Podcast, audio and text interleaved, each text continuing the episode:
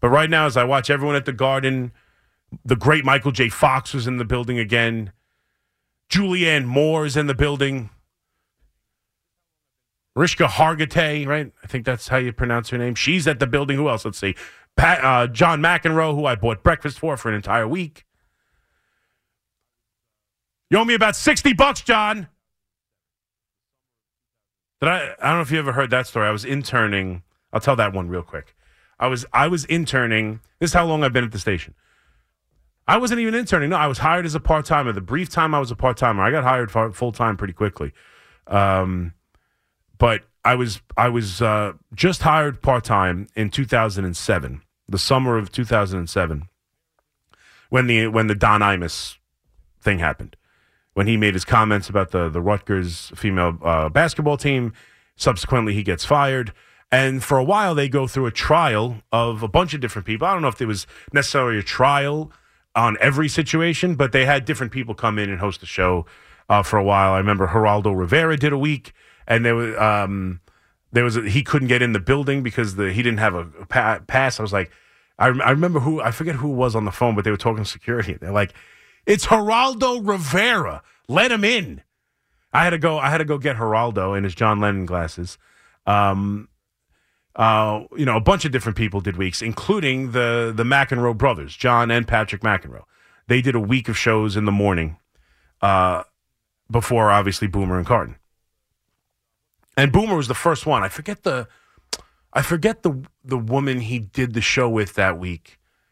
It's it was a political figure. I forget her name. I guess when they were still dabbling in the idea of doing politics in the morning. Uh, but it was Boomer and I forget her name. But that was the first I believe that was the first team that had a week, and then they went through all the what's his uh, what's his name from Mad Money did a week, um, Geraldo Rivera did a week. I'm trying to think who else.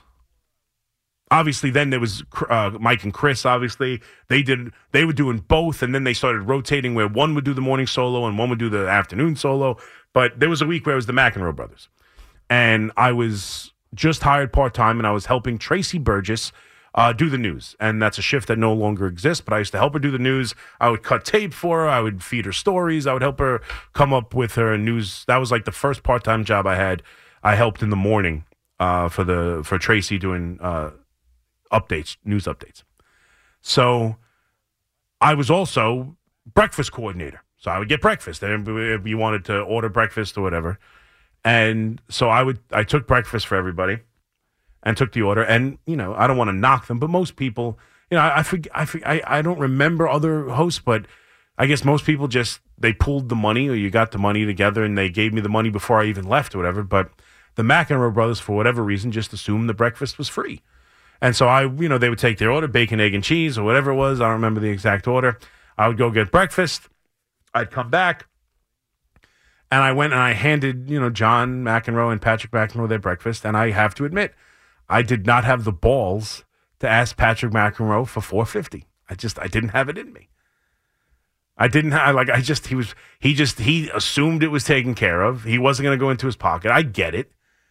I get it. When you do something like that, you fill in, you assume breakfast is taken care of, but you know, the part-time employee making, you know, barely minimum wage sprung for the McEnroe's breakfast, both of them. I didn't have the guts to say, uh, you know, that egg sandwich isn't free. It's you know, and nobody else, and, and in fairness, looking back on it, someone else should have stepped up and said, don't let the poor kid pay for breakfast. But nope. Everybody else would hand me, you know, I remember, um, you know, I would get, I, would, I gave breakfast to Lou Rufino, the board op. He would give me the money, but, you know, everyone would pay for their, you know, here, you know. Not the McEnroes. And who the, uh, you think I'm about to get yelled at by John McEnroe asking him for money? I was going to do it. John McEnroe. You don't just walk up and ask John McEnroe for five bucks if you did it, he would just like, "You can't be serious." I know. Oh, you, you can't be serious. Are you kidding me? It's not free. Now, in all fairness, I'm sure he was taking out the money and paid, but I just I didn't I didn't have it in me to ask John McEnroe for money. And it lasted all week long. They got breakfast every day, the two of them, and I sprung for it. And I'd like to say I went hungry, but you know I didn't.